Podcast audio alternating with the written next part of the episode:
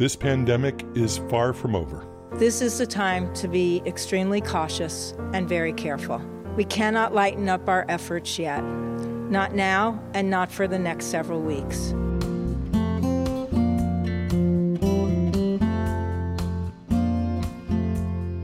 Dr. Barbara Ferrer directs the LA County Department of Public Health. The damaging impact to our families and our local hospitals from this surge is the worst disaster our county has experienced for decades. And even with all the hope that accompanies the rollout for vaccines, the deaths from COVID 19 have not stopped. Christina Rothens is a social worker. Seeing a lot of deaths. So it's not like death is something that I'm a stranger to. It's something that I'm actually very familiar with, and yet the volume that we have seen, especially over the last month or two, is just really hard to grasp. Coming up, the realities of the COVID 19 pandemic in one Southern California hospital on the Hear Me Now podcast from the Providence Institute for Human Caring.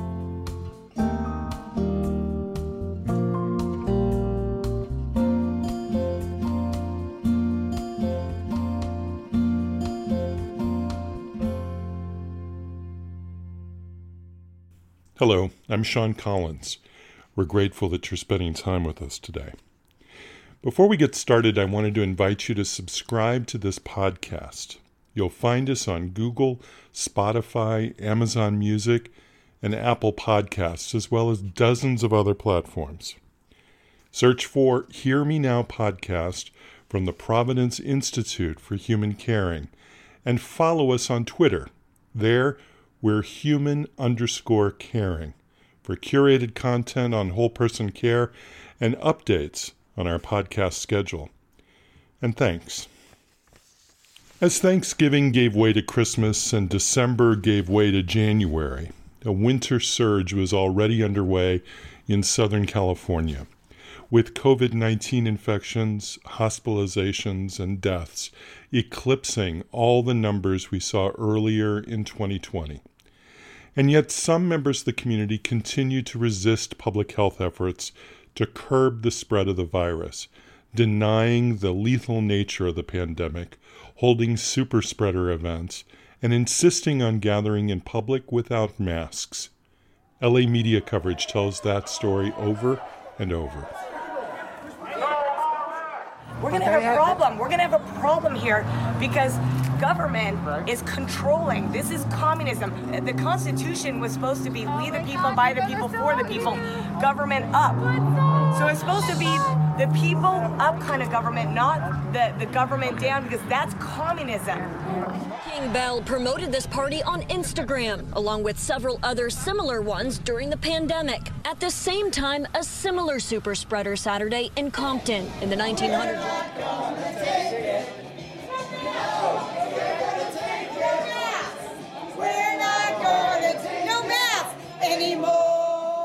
On today's program, we leave delusion aside to focus on the reality of the winter surge as we hear from a social worker and a physician in one hospital in the South Bay of Los Angeles, the Providence Little Company of Mary Medical Center in Torrance, California.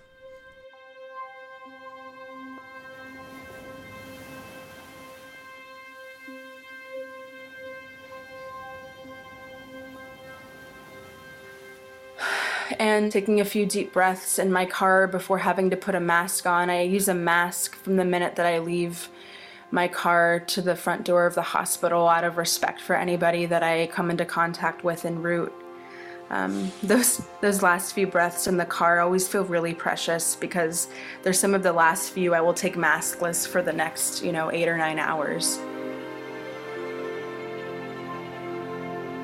Hey, I'm Christina Rothens and I'm a licensed clinical social worker. I work on an inpatient palliative care team at Providence Little Company of Mary Medical Center in Torrance, California.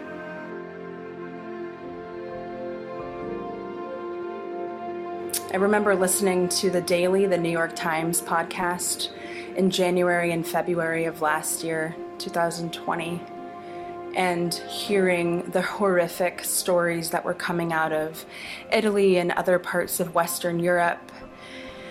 And just getting this really strong, impending sense of doom and bracing myself. And I feel like that's what we've been doing for the last however many months is just physically and emotionally bracing ourselves.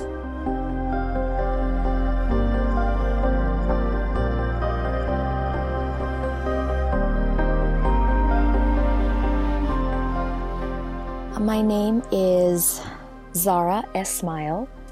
I'm the physician of a wonderful palliative care team, and my team includes a nurse manager, a nurse practitioner, um, a nurse, a wonderful social worker, and a very, very talented chaplain.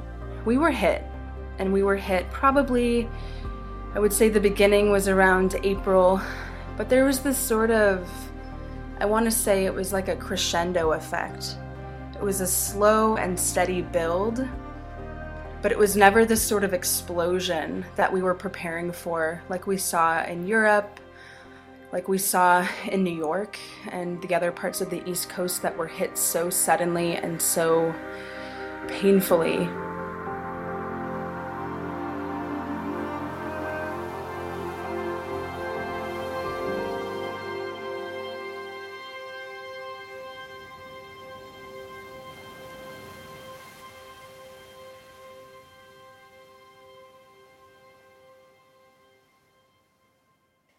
So, as a palliative care physician, I've been trained to facilitate difficult conversations with patients and their families as they face serious illness and try to cope with the ups and downs of the journey.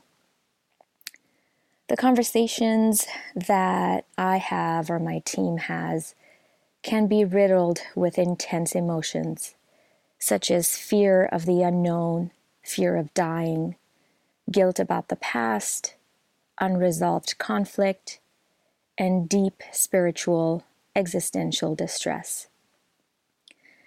I thought that having practiced palliative care for over a decade, I had developed a certain amount of resilience and inner strength when facilitating these conversations and trying to ease people's transitions to the end of life. As it turns out, I was sadly mistaken. 2020 has clearly been the toughest year of my life, professionally and spiritually.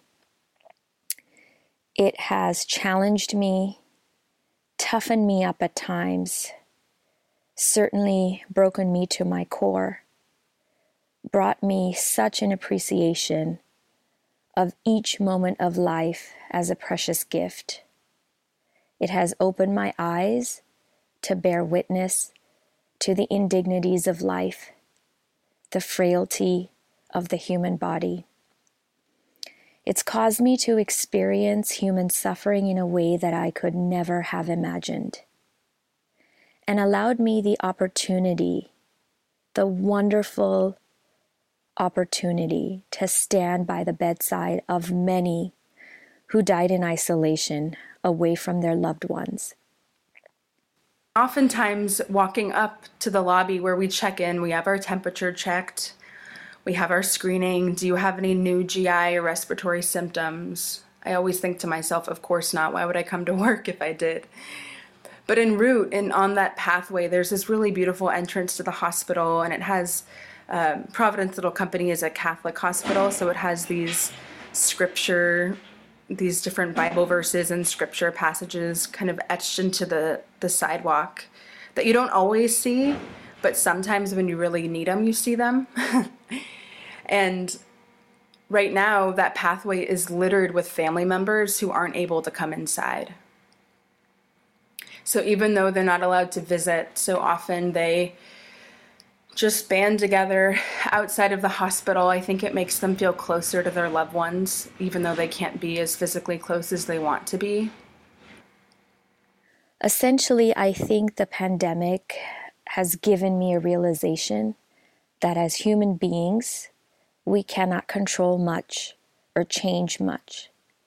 But what we can do is rely on each other to build a fabric, a strong fabric of connectedness and kindness and compassion and love for each other.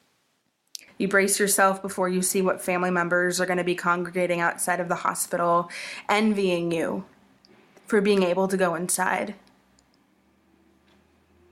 And I think about that a lot too that, you know, I get to go inside.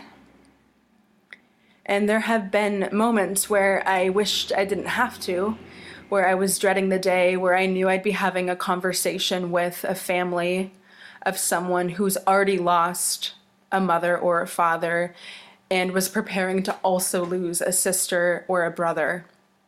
And I really just wish I didn't have to go inside. And yet, there these families are that stand outside the hospital that probably would give an arm or a leg to switch places with me so that they can go inside. And so I think about that all the time that I'm actually really lucky and that I have a really sacred and valuable opportunity to be able to get close to these patients when all their families want and all the pa- these patients want themselves is to be able to be close to their people, the ones that love them. I think our team morale you know, it took a beating there for a while. We were pretty we were pretty beaten down and as times like these do, there was resentment. you know, there was unarticulated hurt and pain, but really more than any of that, just an overwhelming sense of loss and grief as a team. We have seen so many deaths, and we're a palliative care team. So, you know, for those people that don't know, we help the very seriously ill in the hospital to have the best quality possible given their illness. As a social worker, I really try to provide emotional, psychosocial, and, and sometimes spiritual support to these patients and their families. So it's not like any one of our days pre COVID were easy. Our jobs are tending to illness, very serious illness, and because we work in an acute care center, it means seeing a lot of deaths. So it's not like death is something that I'm a stranger to. It's something that I'm actually very familiar with, and yet the volume that we have seen, especially over the last month or two, is just really, really hard to hard to grasp. Our palliative care team at the hospital soon became the Zoom team, as we offered to conduct family meetings virtually via the Zoom platform. And we started taking in the iPads into the patient rooms so that families could get just a glimpse of their loved ones through a screen. For so many families, this was difficult um, in so many ways that I'm unable to describe because what they would see is their loved ones intubated, which means that there would be a tube down their throats and a tube going in the nose, trying to give them nutrition in the stomach. These patients were not responsive. They were heavily sedated, sometimes even paralyzed, so that their lungs could work in synchrony with the ventilator, the life support machine. And I stood at the bedside many times to take in and experience these intimate moments that families would have with their loved ones as I struggled to hold that iPad, wearing all my PPE, mustering all the courage and strength that I had, not to break down in that moment.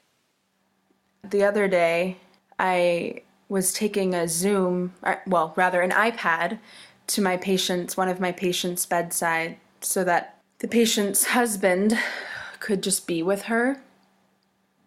He called and said he was really distressed. He knows that she's dying. This actually isn't even a COVID patient, but it's someone who, as a result of COVID, is in a PACU or a post anesthesia recovery room with, you know, 10 or 15 other patients, no privacy, only curtains between them. And that is a direct result of the pandemic. That what we call in the hospital, as, as crass as it is, the clean patients. The clean patients all have to be put together because they're not a risk to one another. And so there's no privacy. And I'm coming in there with all of the staff for all of those 15 or 20 patients surrounding me to bring a husband on an iPad in to just look at his wife. He knows she can't respond. He knows she can't say anything, but he just wants to be with her. And so I, you know, there, I prop up the iPad on a bedside table that ordinarily is used to put food on. And I prop up the iPad and I make sure that it's lined up so that she can see him as, as closely as possible. And then I leave her there. The patient and her husband on the iPad so that they can have that time together. And I'm not going to lie, we are just like work people working from home have Zoom fatigue. We all have Zoom fatigue in the hospital because one of the jobs I never knew that I would have is setting up these Zoom meetings for families so that they can see and pray for and uh, give words of loving encouragement to their their our patients, their their people. And you know, families love it. It is such a consolation prize. It is not what they want, and they will take what they can get.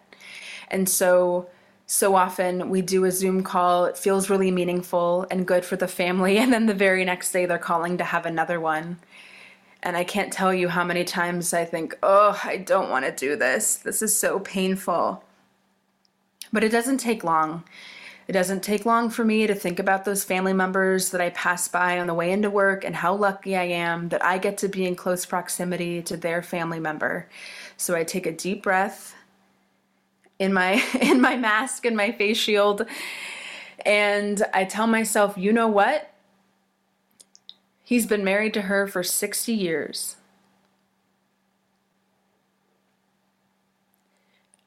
Imagine being married to someone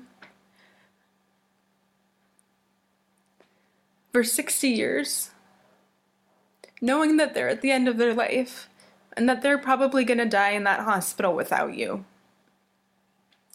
And that's all the perspective I need to get my little butt out of that chair and set up that Zoom for that husband again. And I'll do it again and again and again until things go back to normal in the hospital.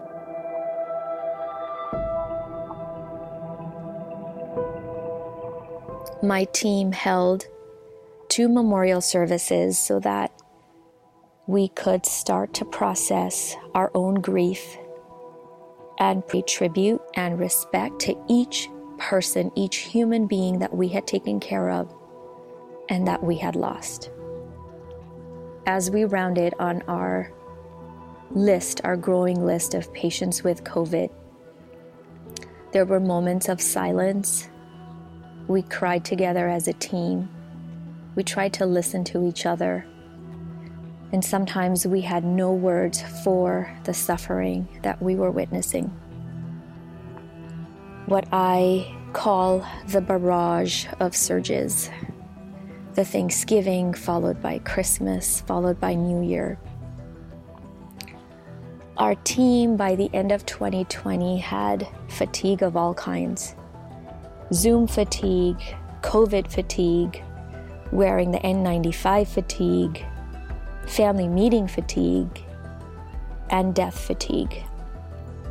You know, as a palliative care team, we are used to and can handle, I must say, gracefully when our patients die because we're able to quickly build rapport and guide patients support our families.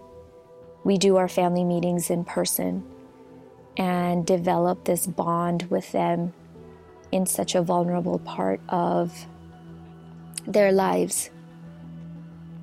But with COVID, everything was over Zoom. the best that we could do was connect with the faces, the multiple faces we saw over Zoom. You know, when you're in person with someone or even a family who's grieving, you can only focus into or tune into one or two of them at a time as they're grieving. But when you're on Zoom, like we are so often, and you have, let's see, earlier this week I had 45 people on Zoom for a Zoom goodbye. 45. And you see all 45 of their faces crying and praying and grieving. We've actually gotten to the point where, out of protection for ourselves, we'll initiate a Zoom, make sure we're available for questions, and then we turn the volume down I actually only recently figured out the other day how to turn the speaker off altogether because even when I turned the volume down, depending on the pitch of someone's voice, and you know, crying has a particularly high pitch, it would still come through the phone.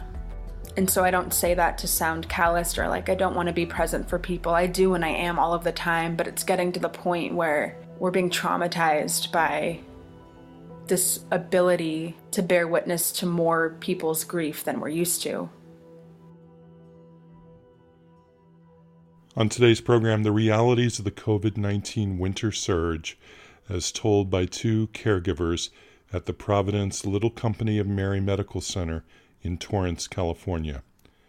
Our guides are Christina Rothens, a licensed clinical social worker, and Dr. Zara Esmail, a palliative care physician.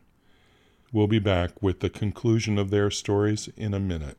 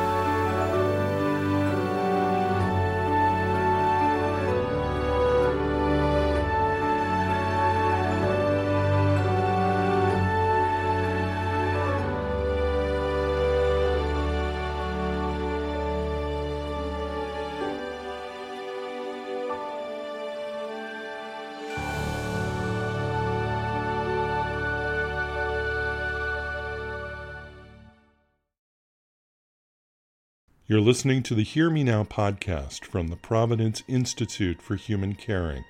I'm Sean Collins. So, what I'm asking you to do right now is to do the great reset in a good way. Okay, we're going to reframe it. Last night, about 150 of us went into Whole Foods and we dressed up like people that aren't idiots hiding from a virus that's not deadly. We did not wear a mask. It infuriates me it is incredibly activating to see it and to know that it's happening. And I think, you know, just briefly, that's another unique element of what's been happening for us as healthcare providers is that there is no divide. Ordinarily, when I do this palliative care work, I'm able to come home and, and leave and leave the work at work. But I can't now because I I drive home and I see people gathering on the side of the street and it makes me mad. And then I watch the news and I hear about another super spreader wedding and it makes me mad. so that's my reaction. How I process it, I think more than anything in my life, this pandemic has been an exercise in recognizing what I can and cannot control. And so when I sit with my anger and I sit with my frustration and I sit with my fear, because that's really what's undermining all the anger is fear. I just have to tell myself I can only control myself. I can only control myself. I wish people who don't think that it's going to happen to them, who do not believe in the fact that they can be asymptomatic vectors and spread this virus and literally cause people to die. And there's no rhyme or reason, Sean. We have people that are in their 30s and 40s that we cannot save. I wish I could take the camera with me and show them how we need to isolate our patients, what it looks like when our patients need to be proned on the machine, on the ventilator, with tubes coming out of every orifice, the sedation, the paralytics that we use for days and sometimes weeks on end, and the impact that that would have on their lives if we were to save them. Sometimes I feel like shouting from the mountaintop to people to get their attention. I had a patient whose main person was his expecting wife, who was very early on in her pregnancy, who wanted us to do absolutely everything to keep her husband alive, and we did absolutely everything to keep her young husband alive. And despite when we do absolutely everything to keep these people alive, they still die. And I remember one of the other jobs that I didn't expect to have was advocating for these less than optimal, still a consolation prize outside the door or outside the, the window of a patient's room visit. So they're not inside because it's too risky for families to go inside when their loved one is COVID positive and on, on a ventilator and their droplets have been littering the room for so long.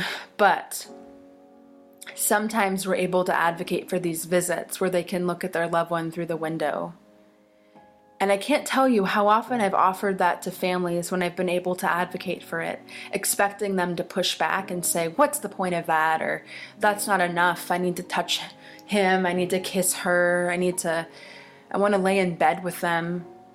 And yet they say, No, that's fine. Please. That, that's perfectly fine. I'll, I'll take it. And so for this one patient, this expecting mother, I remember when I advocated for her to come because despite our best efforts, he was still dying. And so she came to the door, and I did not know what to say. There isn't anything to say. All you can do is hold space for that person and absorb all of the pain that they're experiencing and bear witness to their worst nightmare come true. That's really all you can do. And so I went over there, and we're not supposed to touch each other, but I lightly touched her arm and I said, I'm Christina. I'm the one that's been calling you. I'm the one that you've been talking to over the phone. I'm so sorry, and I'm here. And I just stood there. And I watched her watch him knowing that that was the last time that she was going to see him alive.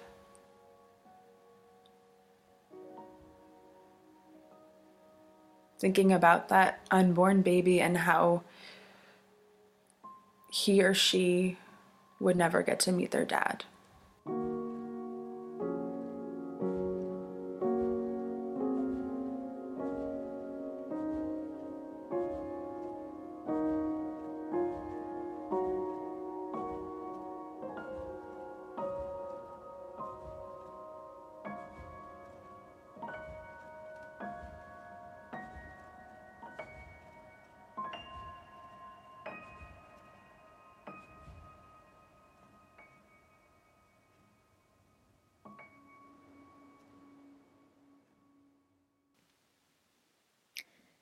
And then when I have a moment to think, I I try to calm myself and, and I pray.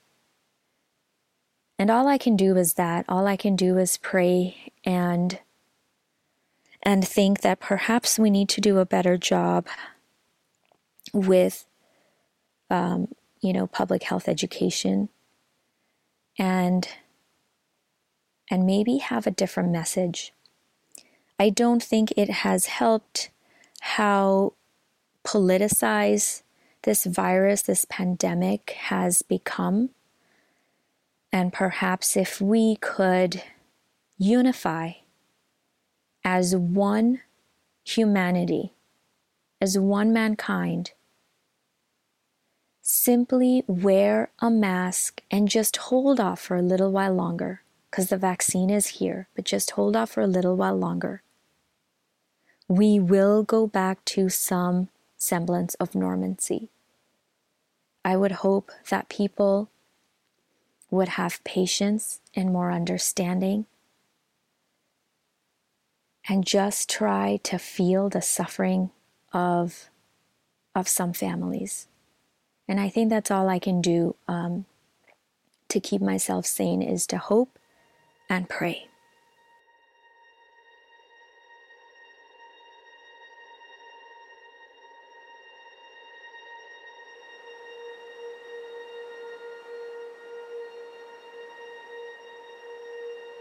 Um, those those last few breaths in the car always feel really precious.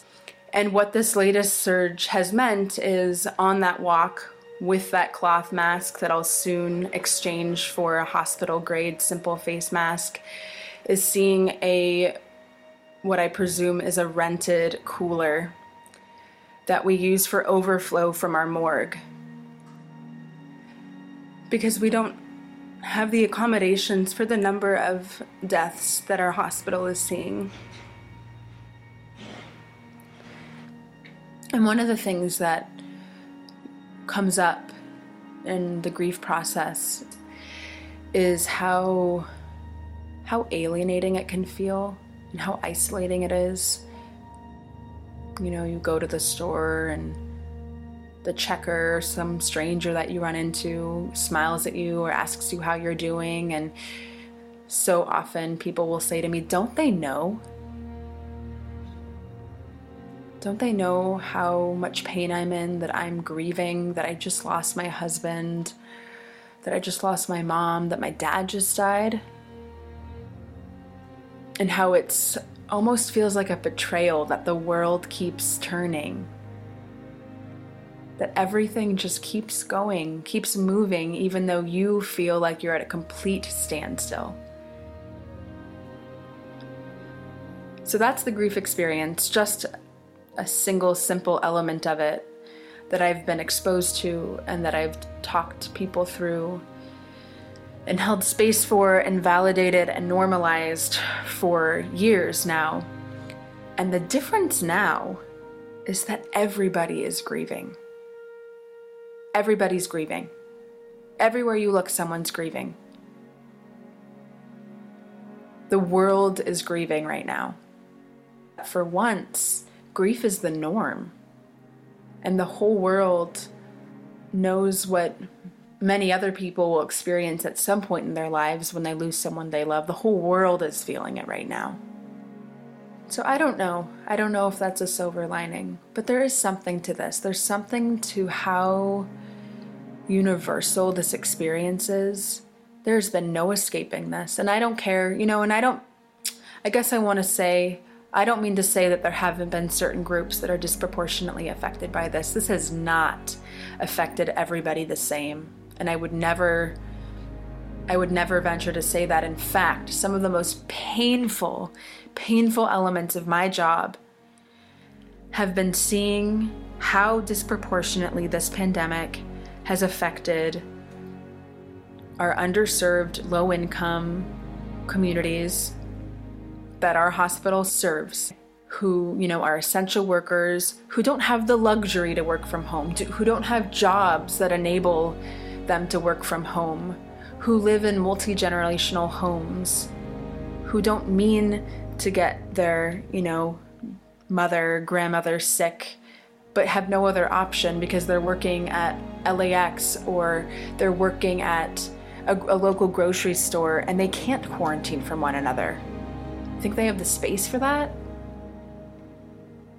So, yeah, I don't mean to say that everyone's been impacted by this in the same way. There's a differential experience, without question.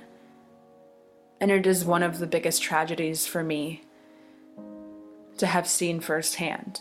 And I've read a lot about and listened to a lot about comparative suffering, and it doesn't serve us. And everyone is suffering, right? Even if it's because they didn't get to go on that vacation that they had planned, or they're not able to see their loved ones across the country. We've all been suffering and we've all been grieving. And I only hope that at some point, when we're on the brink of healing from all of this, which I can feel, I can just, with this vaccine, I can taste it, I can see it. I know we're I know we're getting there. I know that we're on the road to recovery, even though it's going to hurt probably a lot more before we get there. I only hope this communal experience of grief and suffering and loss and pain will be an opportunity for us, the perspective we need to, to come together and to love each other and to be kinder to one another and to appreciate each other. This fragility of life that we've all now been exposed to, whether by first degree or third or fourth, that we carry it with us. Because I think it is a lot harder to be unkind to someone, to push someone away, or to delay saying, and I love you, when you keep that sense of uncertainty and fragility of this life close to you.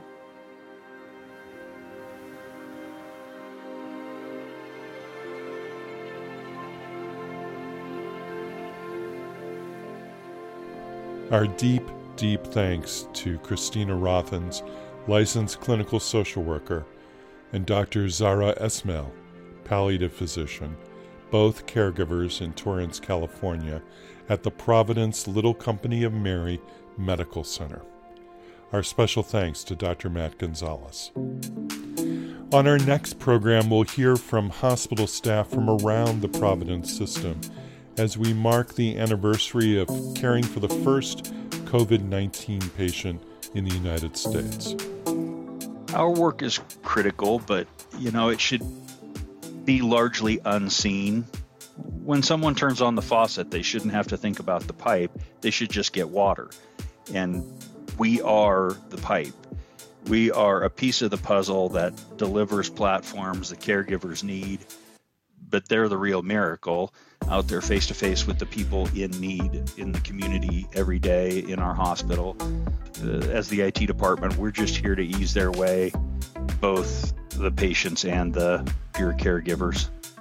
We'll talk about the mission of providing care during a pandemic and the work behind the scenes that has kept hospitals going. That's on our next program. The Hear Me Now podcast is a production of the Providence Institute for Human Caring on Twitter at human underscore caring. And we invite you to subscribe wherever you get your podcasts. Look for us on Apple Podcast, Amazon Music, Google Podcasts, Deezer, Overcast, Spotify, and many, many other platforms. And tell your friends about us. We're grateful for the mentions and your help spreading the word. Our stories are edited by Allison Jakes and Mike Addis and produced by Scott Acorn and Melody Fawcett. Our executive producer is Mike Drummond. We have research help from Seema Bhakta, Amanda Schwartz, Sarah Viscuso, and Heather Martin. Our theme music was written by Roger Neal. I'm Sean Collins. Thanks for listening. Be well.